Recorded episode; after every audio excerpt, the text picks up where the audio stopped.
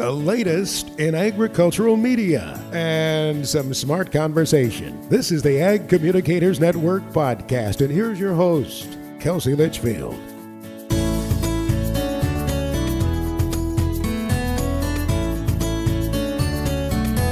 Welcome to another episode of the AgCom Network podcast. I'm Kelsey Litchfield, and I'm being joined today by Holly Spangler, editor at Prairie Farmer here in Illinois, and our guest is JoAnn Alumbaugh, and we are going to talk about what I wish I'd known in my 20s. But before we get to that conversation, a little bit about JoAnn. She grew up on a diversified farm outside of Ann Arbor, Michigan. When she was talking about her background, she had mentioned that where she grew up, she wasn't very far from downtown Ann Arbor, and that they could also hear the football game going on at the University of Michigan Stadium from their farm. So it was kind of like the best of both worlds. Um, then, two weeks after graduation, JoAnn started working full time at a magazine and has been involved in ag journalism ever since then. And, like I mentioned before, today, Holly, JoAnn, and I are discussing the topic of what I'd wish I'd known in my 20s. And they dropped some major, major truth bombs in this episode. So, I hope you're ready with your thinking cap on, ready to take notes, and enjoy this episode. So, our first bullet point of what I wish I'd known in my 20s is what your parents said was probably true, but you still need to learn it the hard way. And boy, I can definitely relate to that. So, JoAnn, share your perspective on this thought process of what your parents said was probably true, but you'll still need to learn it the hard way. Sure, it's kind of funny. I was um, told, telling my oldest son that I was going to be doing this podcast, and I said, "Well, what do you think I should say?" and and that's exactly what he told me. And he's in his 30s now and has done really well. He's very successful, and so I thought, well, that's good. At least I've been giving good advice. And for the people listening, you're not going to always take it. And you'll need to discover some of those things on your own. Even though they tell you what you should do, you're still going to learn some of it the hard way. And that's part of life. It's part of growing up and it's part of uh, gaining experience in your career. Mm-hmm. Definitely. For sure. Holly, do you have anything to add? Yeah, just what she said. That idea that there are a lot of there are a lot of good people out there, and and I was just thinking, JoAnn, when when uh, my, my first memory of you was right after I had started, before I'd even graduated we got sent to like a something at the Chicago Board of Trade. And I just remember you as being so friendly to this, you know, college. I was I was still a senior in college, like so nice and so encouraging and friendly. And we sat down and talked. And um, you just had you've just always been a cheerleader of the young um, ag communicator. And so I think just anytime when a young person can find someone like yourself who can be a good mentor or somebody to ask questions of, that's that's a good thing. Mm-hmm. Well, I appreciate that, Holly. And kind of along with that, you know, I've always looked at it as this is somebody who's going to be doing the same thing that I'm doing. And so, yeah. why wouldn't it be great for me to try to help them in their career and help them at least know there's somebody that, that has their back, that understands what they're going through, and lots of times can help open some doors too, just mm-hmm. because of the context that you gain over time. And right. JoAnn, right. you were, correct me if I'm wrong, you were head of the Ag Young Professionals Committee. Is that correct? Mm-hmm. Well, okay. the Ag Communicators, yes. Okay. Future Ag Communicators Committee. Okay, talk about that a little bit. Well, it's been so great. You know, I'm not chair now. Lori Bedard is chair at the present time, but it just has been so great to meet some of these young people. And I'll tell you, I am absolutely blown away with the quality of some of the candidates we've had for our internships and for our scholarships. we interview the top four at the Ag Media Summit every year and pick the, the one who's going to get the Jim Evans scholarship. And they're just so smart and so confident. I just don't remember ever being that way when I was that age. But it's um, just gratifying to know that the industry is going to be in really, really good hands, not only with these young people that are working to get into it, but with our young professionals and with our um, mid uh, career people, and as well as, of course, many of the people who, you know, are at the stage of their career as I am. Sure. A little side note I was a recipient of the Jim Evans Scholarship in 2015. Do you hmm. remember interviewing me? oh, gosh. It was in Scottsdale, Arizona, I believe, because I remember it was like really hot that year. Well, it'll come to me in about like a couple hours. It'll all come back to me, Kelsey. But right now, no. I mean, I kind of go from year to year. Honestly, I don't even remember who was in the room besides probably Lori. So, I was just so nervous and shaking, and it was like a really, it was a great interview. And a little side note for all those college students out there: check out those scholarships. But um, that was probably I think one of the best interviews that I'd ever done. But it just goes to show the people in the room made me comfortable, and I went out of that interview feeling like a rock star. But um, that just goes to show I think the overall overall membership of AAEA they're all supporting us, and that's just that just feels so good to me um, in college and then right out of college as well. So I'm glad you mentioned um, the scholarships and the internships because some years it's a struggle to get young people to apply for those, and it's such a great opportunity. And our goal, you know, as a member of AAEA or any professional organization is to open doors for those young people coming in. Mm-hmm, definitely. Definitely. And I think when I um, was awarded the Jim Evans, I the only part of my thank you recognition when I received it is I remember telling the students, it's free money. Like all you have to do is apply for it. Like even if you don't get it, it is free money. And now looking back, fresh out of college, almost two years, that it really made a difference. So JoAnn, what what about this idea that you you you don't know what you don't know when you're starting out, and that that can be good and bad? What what's your what's your take on that? Well, it kind of goes to uh, the old adage ignorance is bliss. Mm-hmm. And uh, sometimes if we looked at the workload that we ultimately end up doing, we would probably say no to a job.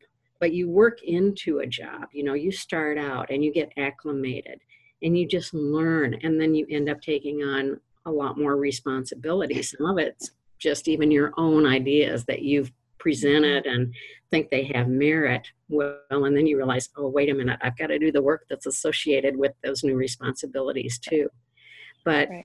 um, and that's where um, when i say it can be good and bad sometimes you end up taking on more than you can physically do mm-hmm. and it's all about finding that work life balance and um, just trying to separate what you're doing on a daily basis and then seeing okay if there's a new responsibility is that something i can handle or not starting out for me i don't know what i don't know like there's nothing i can do about it until i experience both the good and the bad like you said.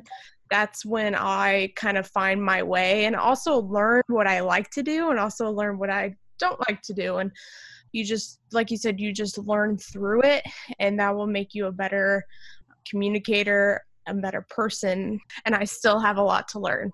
So. Oh and you do. And i you know being a continual learner there are still things i'm learning mm-hmm. i went to our regional workshop that we had in minneapolis uh, last fall and the speaker there was so great and there were things that i learned and kind of wish i'd learned when i was a lot younger but better late than never right right this is something I'll be very honest. This is something I've struggled with, and I'm sure other people have struggled with learning to take constructive criticism. I also feel like in journalism, especially, you have to take that constructive criticism, and this can go across a lot of professions, but it'll ultimately make you better. And you always hear journalists have to have thick skin. But at the end of the day, I'm so grateful for that criticism that made me a better communicator. Yeah, I can tell you about um, one of my first bosses, and he looked at my editorial and he and he only did it occasionally. He didn't do it every time. So when he did, it was like, oh, he really liked this article. Well, it would come back with all kinds of red marks all the way through it, mm-hmm. and I still remember when he changed grocery store to supermarket, and I thought, what? Because I live in rural Iowa. We don't have supermarkets out here. But he lived in Chicago, so of course he didn't even think about that. And I probably should let it go. It's been like a long, long time since that happened. but, and sometimes you have to get away from a job to appreciate the great advice or um, assistance that you got from some of your previous employers. That's happened many, many times for me. And I've had some great editors. Mm-hmm. Um, when I worked at Prairie Farmer, um, Gary Reynolds was the editor at that time. And I remember uh, that he took a cover story that I'd done on John Block. I'd interviewed, um, and when he was Secretary of Agriculture, and and Gary went through that, and he just made he made it sound so much better. And for me, that was kind of a turning point because I thought, okay, I don't know everything, and I like to write, but there is a lot I can learn about the elements of writing and just the feel for it, especially to our ag audience. And he and others have really, really helped me along the way in that sense.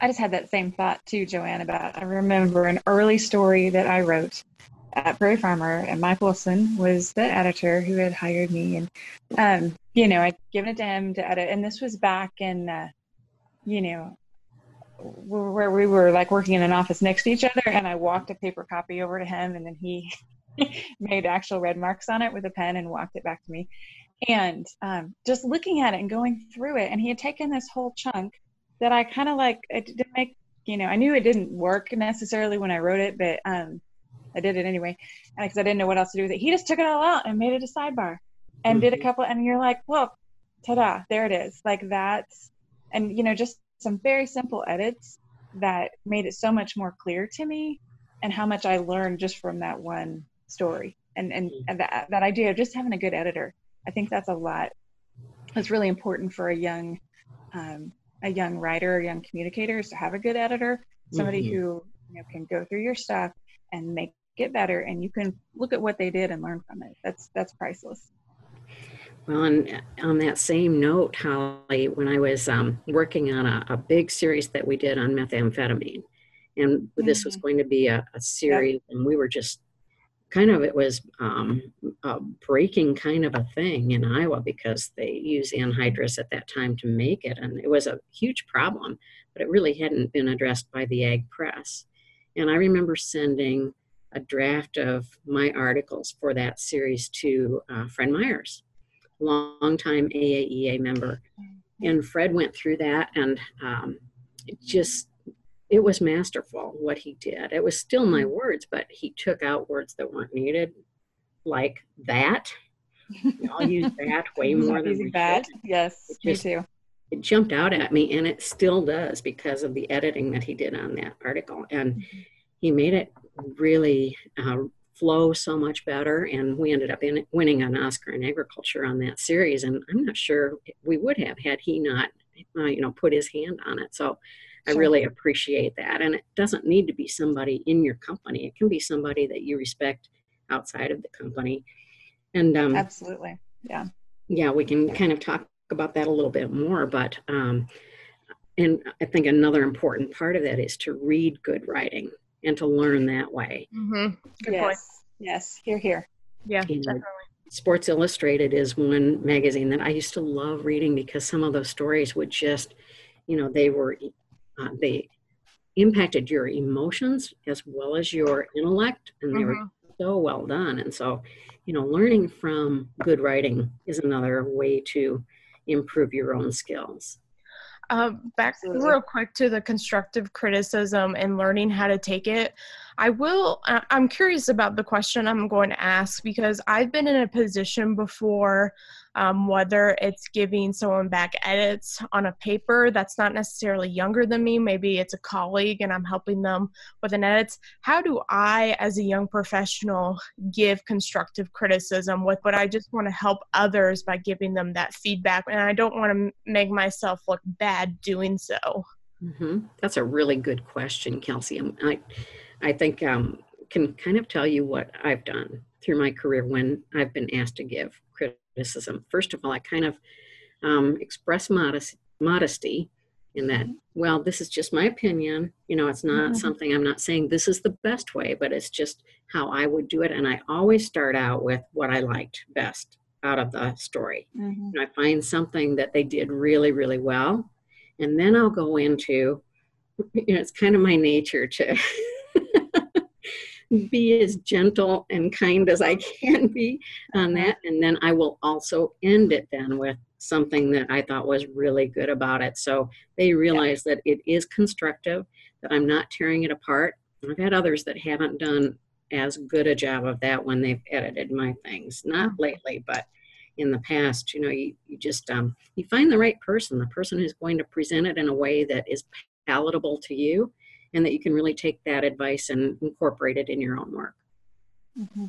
Absolutely. I would second JoAnn's advice about reading good writing. If ever I'm stumped before I'm writing and I can't figure out what the problem is, it's usually I just need some inspiration. Like mm-hmm. I keep a book or two of columns from a columnist that I really like, or of course now everything's online. It's very easy to access your favorite writers.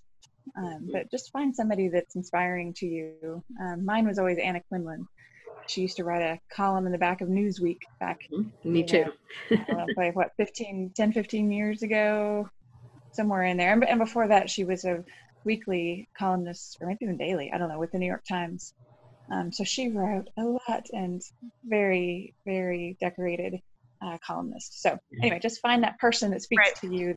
So, JoAnn, what about that idea of you know that thing that we all do too much which is we're excited to take on a new thing. And so we say yes. And then all of a sudden we realize we're a, a hair too busy or more than a hair too busy. Mm-hmm. um, what what's your what's your experience there been like? Well it's a balancing act. And i think this is another area where i think young people coming into the business have a much better feel for um, balancing their work life um, you know, all of those things that enter into it because having had a home office for so many years, mm-hmm. really difficult to get away from work. And I even now, when I'm not on the same kind of schedule, I find myself working late at night and um, you do what you have to do. But mm-hmm.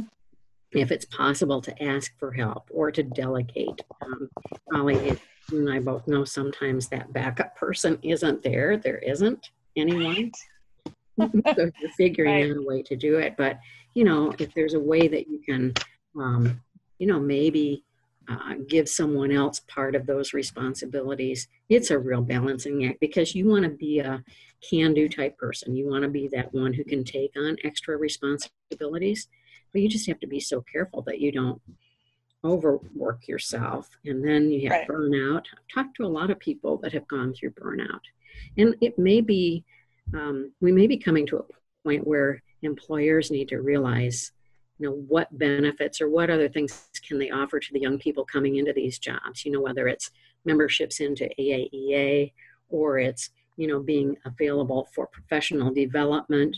You know there have to be some other things that make them want to stay in a job because as mm-hmm. both of you i'm sure know you know the average turnover in employees is what three years? It might be even lower than that now Mm-hmm. So it makes a lot more sense for them to try to keep the young people that they have as opposed to having to interview and train and right. put in those resources for a new employer or a new right. employee. So I think those are some really important things to keep in mind as you go forward. There's not really an easy answer, or if there is one, I haven't found it yet and it's a lot it should be easier now since i'm not working full time to find that balance. I still find it really difficult to say no and i always have. But um, you know maybe that's a starting place you know not to alienate yourself as a young employee who doesn't want to take on responsibilities but to recognize you know your own workload and what's possible because if, if we take on too much something's going to fall off. Mm-hmm. we're not going to be able to do right. as well on some of mm-hmm. those responsibilities as we'd like to. Well, I think in general, in, in ag journalism, we're all doing more than we used to. I mean, when I think of when I first started 20 years ago, you know, I was writing maybe three stories a month, yeah. a month. yeah, I, I had And that. so you had all this time, you know, to dive into stories or to talk to people or to get more perspective. And my goodness, you know, we write that much a week now. And oh, that's on top of you know videos and audio and podcasts and you know everything else all you know all the programs that we might put on as a magazine mm-hmm. um, that have to be handled. So I, I just look at that sometimes and I think, how, how, how is it that we're doing what we're doing? Technology helps us a lot, mm-hmm. I think, but maybe it makes us a little more prone to getting burnout.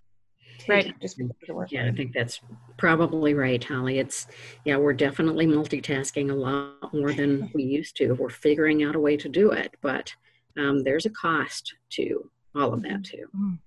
Um, one thing that I've started to learn is at a young age, I would always say yes to everything. Yes, I was probably yes girl. And then in college, I realized you need to start saying no. And then when I said no, I would start to feel bad. and then I've learned there's kind of an option to go along with no. And I've been telling people, not right now. It's yes. just not good timing for me right now. Um, and I hear a lot of people say it no is not forever. Um, try to give them a time frame if you have to say no to a project if you're a freelancer like myself if i have to say no to a project say try, try to contact me in a couple months if you have something else that comes up. It's just not good timing right now. And i tell people that i'm saying no because you deserve someone that can give you an 100 to 110% yes. And i can't give that to you. I want to be respectful of that. And because i'm i'm I want to give them quality content. Just I don't have the time, and that's something I'm learning to do is say no, not right now. That's a really good point. And what I have learned to do also is if something is at me, it used to be that I just say, well, yes, right away without thinking about the consequences or what that yes meant. So I'll say, well, let me think about it a little bit. Mm-hmm. And then after you've had a chance to kind of look at it in relation to all of the other things that you're doing makes it a lot easier mm-hmm. to to say well i would love to but as you said not right now maybe not at all. Mm-hmm. right. I read a book a couple of years ago called the best yes and it was that idea of you know what do you say yes to what do you say no to? And then so I try and think okay is this the best yes in my life right now Oh, that's who good. Wrote, who wrote that? I feel like I've heard that book before. You bet. That's Lisa TerKeurst. Yes, that's what it is. Mm-hmm. Yes, I've heard of that book, and I think it's been on my reading list for like a couple years now. Yeah, However, a lot yeah, she had a lot of strategies in there for yeah. how to say no. I need that. how to how to make those decisions, think through it all. so, uh, along that line, if I could add something else to to that, Kelsey. Um, you know, when you do get those, whether it's a yes or a no, note, I try to keep in mind my whole attitude about change. And for a lot of people, and it seems like especially as you get older, people are resistant to change. But if you have a, a good positive attitude about change, that will really help you a lot in your career. I worked with mm-hmm. one man, um, and it didn't matter what we suggested, and it might not have been even that much additional work, but he would immediately be negative about it. And about everything else too. It's just not a very pleasant person to be around. And he eventually was replaced. And I think part of it was just his basic attitude about what he was being asked to do. So mm-hmm. even if inside you're not really very happy about it, just keep an even keel, you know, think about it. And eventually, I mean, ultimately, if you're going to have to do it anyway, you're going to have a lot better attitude about doing it. Right. I just interviewed a master farmer, I don't know, a week or two ago, and he talked about life just being in constant transition. And I thought, man, that's right. Like it, our lives are always, there's always transition in something because nothing ever stays the same, truly. And so our ability to roll with those punches um, and make those transition is, I think, the hallmark of our ability to be successful and happy and everything else in life. Mm-hmm. Yeah, good point. Mm-hmm. Yeah. But kind of going along with um, what we what else we've been talking about, um, one of the things you wrote is says be brave and work on your confidence. For me, um, being a little bit vul- vulnerable here, I've always not had the most confidence, but I feel like being brave and getting your confidence is kind of a slow climb to the mountain. Maybe you'll, I don't know if you'll ever get there, but something you can constantly be working on. Well, one thing I have always told my kids is you can do anything if you put your mind to it, if it's God's will, if you work your hardest, if you do your best. I've noticed that when people do their best, they almost always can excel in their field because not everyone is giving 100% all of the time. But when I was starting out, and, and I don't know whether it's a generational thing or not, but it was just so difficult for me to um, know my own value to a company and being able to ask for a raise or, um, you know, I was one of the p- first people in our company um, at that particular time that worked from home. I just remember what a dilemma it was for me to even mm-hmm.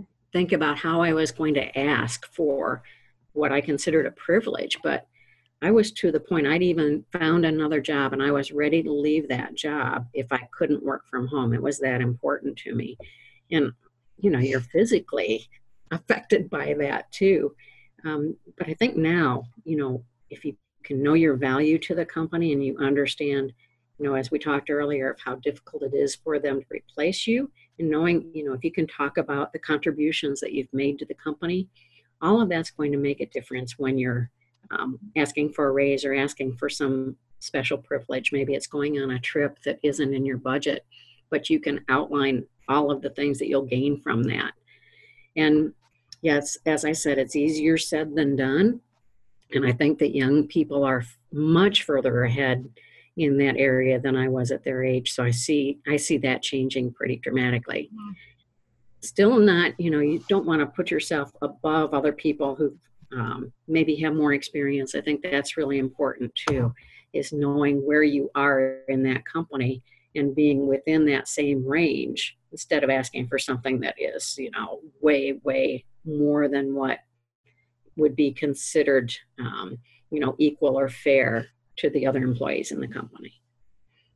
I definitely think it's also good in this instance when talking about working on your confidence and then making reasonable requests that a mentor definitely comes and brings a good perspective. I've been in that situation before where I think it's a reasonable request and I'm trying to work on my confidence and be brave to ask. And then I've asked a mentor, and they're like, well, think about this first. And so that, again, we were mm-hmm. talking about mentors earlier. This is another instance.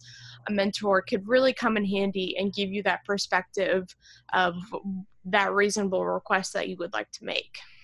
Yeah. That's so true, Kelsey. And that goes back to the confidence, too. That's where a mentor can really help you in your confidence. I mean, that's what their job is. And um, in what you just said, I've been in that role where a person I was mentoring asked me about a job that had been offered and whether or not uh, that person should take the new job or stay where they were. And, um, you know, I think it wasn't that I offered advice, but it was just helping her talk through it, mm-hmm. I think was a big help. JoAnn, I was just thinking about, I think your working from home and making that move to work there probably paved the way for me to work from home because I know when I started, um, the, you know, Mike had said then, like, well, we don't do this really very much. some mm-hmm. people, you know, they, I think you, maybe it was just getting started with some of that idea of working from home, but in general, that was a pretty foreign deal. Um, at least when I started in 98. Um, so thanks for that. I appreciate it. Yeah, it really was. and that was the hope too. And why not? Right.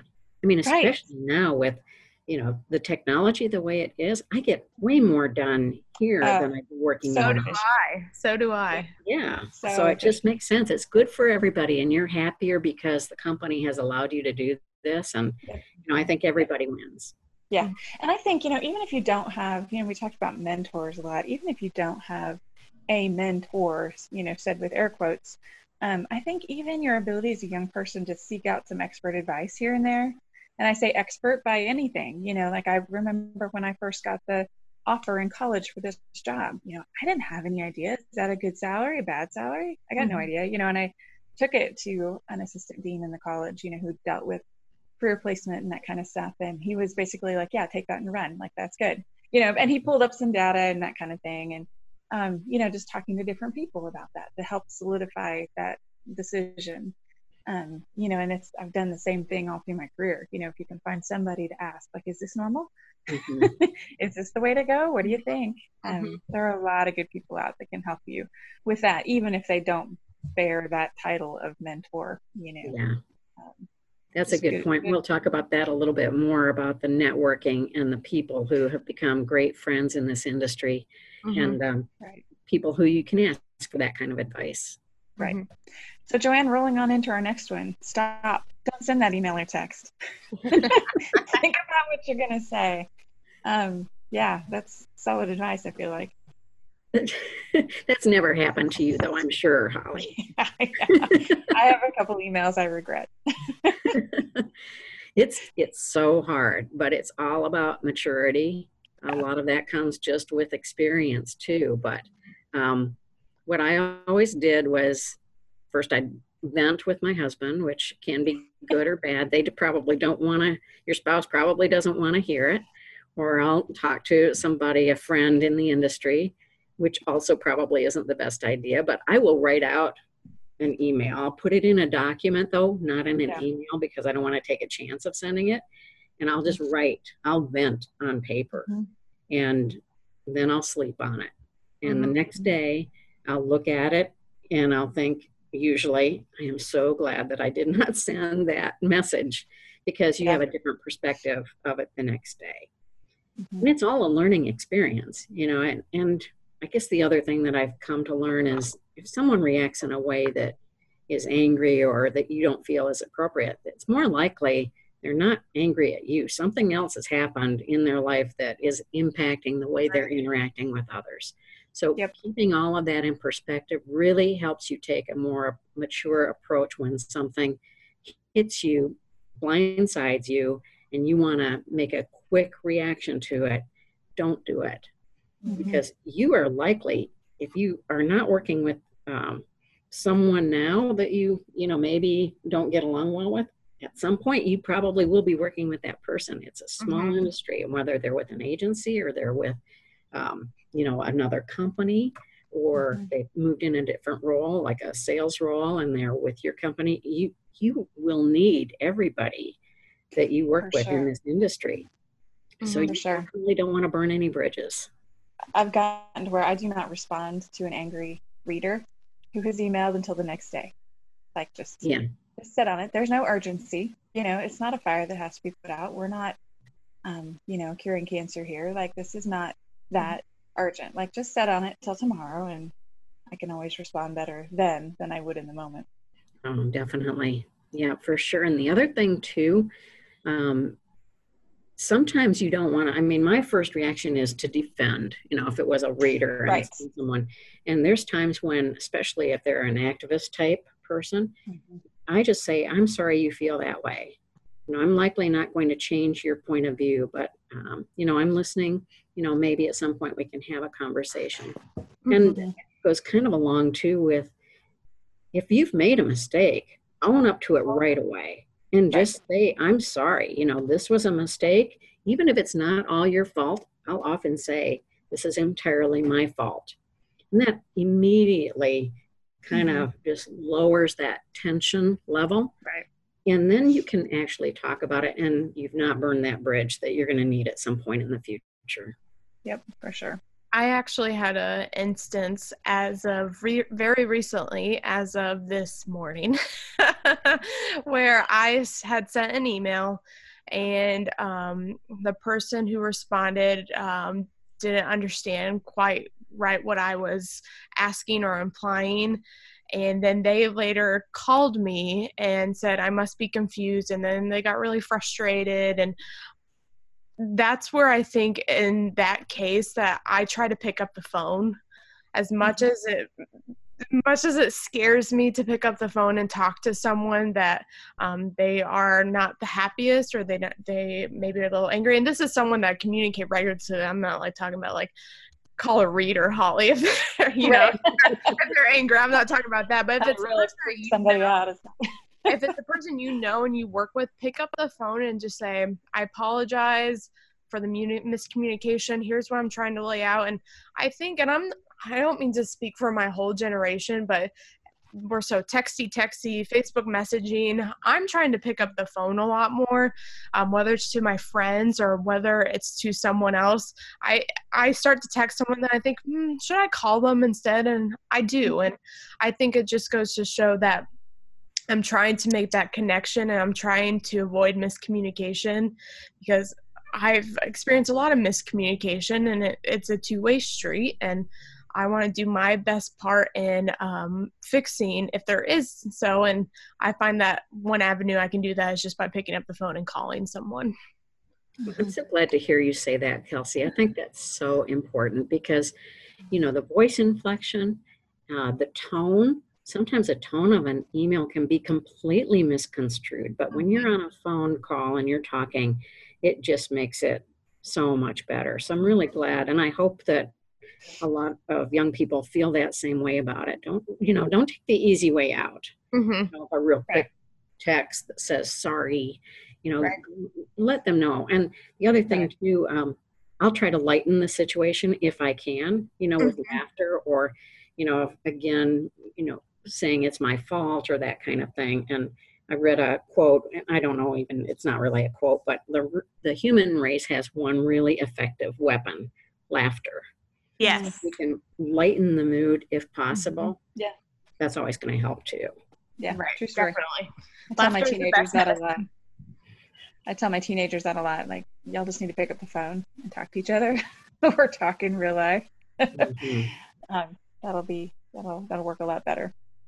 The next thing we kind of we kind of talked about was don't burn bridges. Um, mm-hmm. Um, so, is there anything else we need to elaborate on? I think just um, really emphasizing the fact that at some point you're going to be working with people that you've worked with previously in a different role, probably. And as a freelancer mm-hmm. now, I'm working with companies that I worked for, you know, back in the day, a long time ago. Mm-hmm. And the fact that we didn't burn any bridges along that way, ha- that's what's made this possible. That's mm-hmm. that's what's going to give you not only a, a long career in ag journalism, but a great career. I mean, just a really mm-hmm. yeah. satisfying and fulfilling career if you've mm-hmm. not yeah. burned those bridges because you don't want to go to meetings and have that person there and that's going to affect the way you interact with others it's just not worth it mm-hmm. definitely yeah and even if if you don't change jobs a lot of other people change jobs a lot you know yeah. like i've been in this position for or with this company for for 20 years and yet i've seen people move all around us you know either within within ag journalism in different companies mm-hmm. um, and and and um, you know, advertisers and PR professionals who move within all those agencies all the time. you know, it's just we're just in constant transition, and yeah. and and the mm-hmm. more friends you can make and keep along the way, it's just it just makes it all more enjoyable. Mm-hmm. Yeah, I've I've interviewed or have heard some people say, well, theirs is the best company, and they have the very best editors, and mm-hmm. having worked for many of the different companies, there's good editors in every single company. No one's got a corner on that. And I mm-hmm. think, you know, especially if they hire someone from that company and bring them over, which happens all the time, you know, I think it's a, a recognition and a mutual respect that you have. You might not agree with the other people that you work with or in other companies, but there's that level of mutual respect that I think is important with everyone you come across. Mm-hmm. Definitely. Yep, absolutely. So, JoAnn, we mentioned the mentor thing earlier. Is there anything else you want to add to that? Oh, just how important it is and how valuable it is for both. Uh, you know, we've had a formal mentoring program within AAEA, and I've been a part of that. We first did it more than 20 years ago. And it takes a great commitment on the part of both the mentor and the mentee but the value that you gain from that relationship really can't be measured. And it's a it's a lifelong uh, relationship that you form with these people. And it doesn't have to be a formal um, kind of a situation either. Holly you know anytime that you want to talk you know i'm available and there's so many others that are um, in that you know have more years at the end of their career than at the beginning who are willing to do that for you as you know and for you too, Kelsey. I mean, there's so many people out there that um, are just waiting to help someone, really, right. and, and, are available for that. It's nice when they're close by; they don't have to mm-hmm. be, but it's mm-hmm. nice when you can get together with that person and you can sit mm-hmm. down and you know have a meal or have coffee or something and talk things out.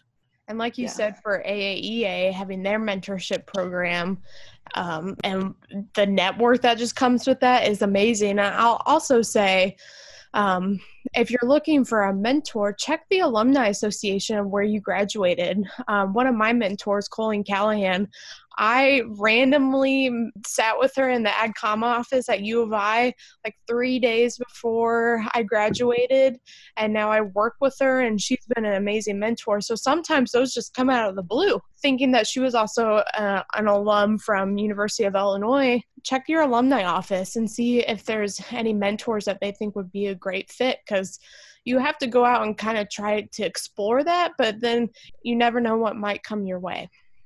That's so true. And in the AAEA men- mentorship program, you've got people like Lyle Orwig. Mm-hmm. Can you imagine having a better mentor than yes. someone like that who not only is going to be such a great sounding board, but can potentially help you with your career too? Mm-hmm. Definitely. Just, you know, you've got such a wealth of value and information and experience that, you know, it'd be silly not to take advantage of that. Well, I think young people might be surprised how quickly they become the experienced person too. You know, you're not always going to be the new person. You know, you're in just a very short time. You know, a couple, three, four years. There are more people coming behind you who know less than you do now, um, who could benefit from your knowledge and experience. Mm-hmm. Sometimes, if you're in the same age range, that makes it even easier in a way mm-hmm. because you're on that same level as far as you know how you can talk to that person and have them listen to what what advice or what uh, suggestions you're giving mm-hmm. them mm-hmm. definitely so it doesn't have to be someone old like me One of the things I've been thinking recently, as well as I work through my career, is the importance of giving back. So when I saw this um, on your outline, I thought, yes, that could go a number of ways of giving back. But JoAnn, um, talk about that point of um, taking advantage of opportunities that come your way, but then also um, making time to give back and serve as well. Well, we call it giving back but I'm really still gaining more than I'm giving. In any time when you volunteer or when you're doing things for the greater good, you get more back out of it than you're putting in. Always, it's just so. Um, it's just valuable, and it just makes you feel more fulfilled that you're doing that and helping, you know, an organization or helping people.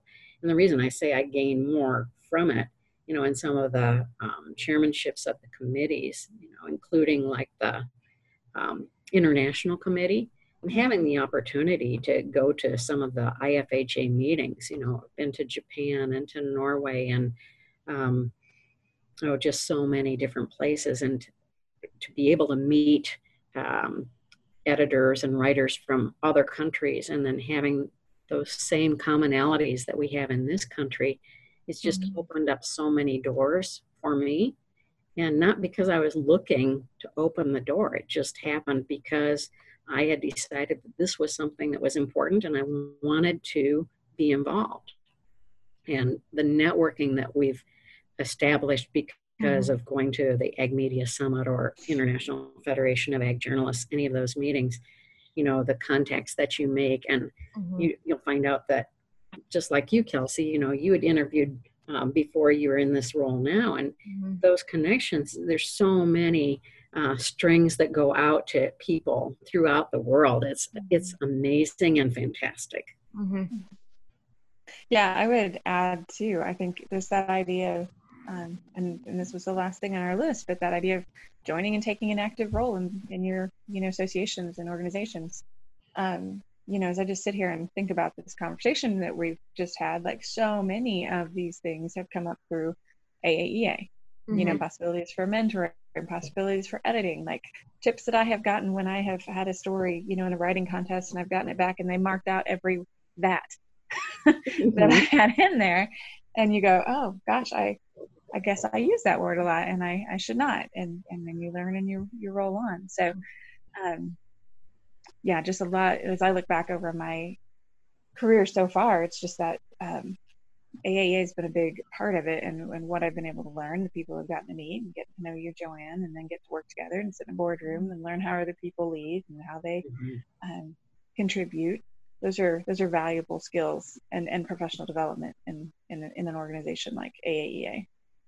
Well, and for the young and mid level um, journalists, when you're chair of a committee or you're involved or you're introducing somebody at Ag Media Summit, you know, they're going to remember you in those instances. Right. And it might not be even work related, but they will see your poise or they'll see how well you handle mm-hmm. yourself. And sure. let's say they have a position open in their company, you know, that's going to stick with them. You mm-hmm. and you never know when mm-hmm. what you do or say when someone's listening. Mm-hmm. I mean, coaches talk about that all the time. You just never know when those eyes are watching you. And so it's mm-hmm. just really important to handle yourself as professionally as you can throughout your mm-hmm. career. Mm-hmm. You can still have fun. And there's times when maybe, you know, yeah. wouldn't have been, I mean, we just had fun. We didn't do right. anything illegal or immoral. we had fun. Were had. No crimes were committed. Everyone was legal. That's right. I will. I will put in a plug. Um, if people are listening, they're like, "Well, is it too late to get involved, or what can I do?" The AEA's website is phenomenal in my opinion. It's agcomnetwork.com. Um, like Holly was talking about the awards, um, getting your work judged, or whether it's joining joining a special interest group, which we call them SIGs. Um, I'm a part of the um, Young Professionals one, um, and there's freelancing, there's photography, there's an editorial. Um, the ladies, Ellie and Samantha at the office, will get you involved, and we can get you connected to them. But people need to do their part and reach out. I can't just magically like hope someone's going to help and volunteer their time, but um, reach out. And there's definitely a place for every ag communicator to, whether it's serving or mentorship or all these things that we've talked about today. Great point. Yeah, and I can't I can't um, emphasize enough how important it is to get involved. And as I said, you're going to gain more than you give. So. Mm-hmm it's just um, an, a good thing to include in um, the responsibilities you have. Mm-hmm. Yeah. And it's up to us to, to encourage people to join too. Like I can remember very easily when I first started, you, JoAnn, Gregg Hillyer, Mike Wilson were all very like, hey, you need to join AEA and you need to enter things in the contest. You need to come to the meetings. You need to join a committee. like, mm-hmm. Okay, so I did. Yep, and it's paid off, right? Yes, in lots of ways. Absolutely. Well, JoAnn and Holly, as we wrap up, is there anything else that you would like to mention um, about this topic or just about anything in general?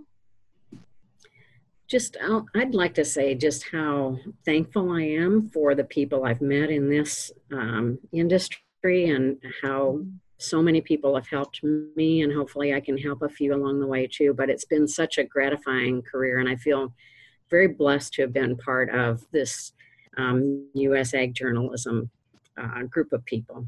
Mm-hmm. Yeah, I agree, JoAnn. The only other thing as I was thinking about our, our topic of, of, you know, what I wish I'd known in my 20s um, is that idea of like, just do good work. You know, do good work and you will be known for that. Um, and don't necessarily, you know, seek glory and fame, you know, instant, oh, whatever, social media recognition or whatever. Just go do good work that's well, so true. Lead well. And always, always improve. You yeah. know, you're always learning. You'll never stop learning, or hopefully, you'll never stop learning through your whole career. Mm-hmm. Yeah, definitely. Do good work and be a lifelong learner. Those are definitely two big giveaways from this episode, among other things that Holly and JoAnn shared in this episode today. Thank you to both of them for taking time to have this important conversation, and also thank you to you, our listener, for listening to this episode. I'm very appreciative. If you haven't yet, please subscribe on iTunes or Google Play to our podcast and also stay tuned. My goal is to soon upload the podcast to Spotify. This podcast keeps growing, and I'm so thankful for your support. So we'll be back next month with a new episode. Talk to you soon. This has been an Ag Communicators Network podcast. Thanks for listening, and please visit us online at agcomnetwork.com for more great content.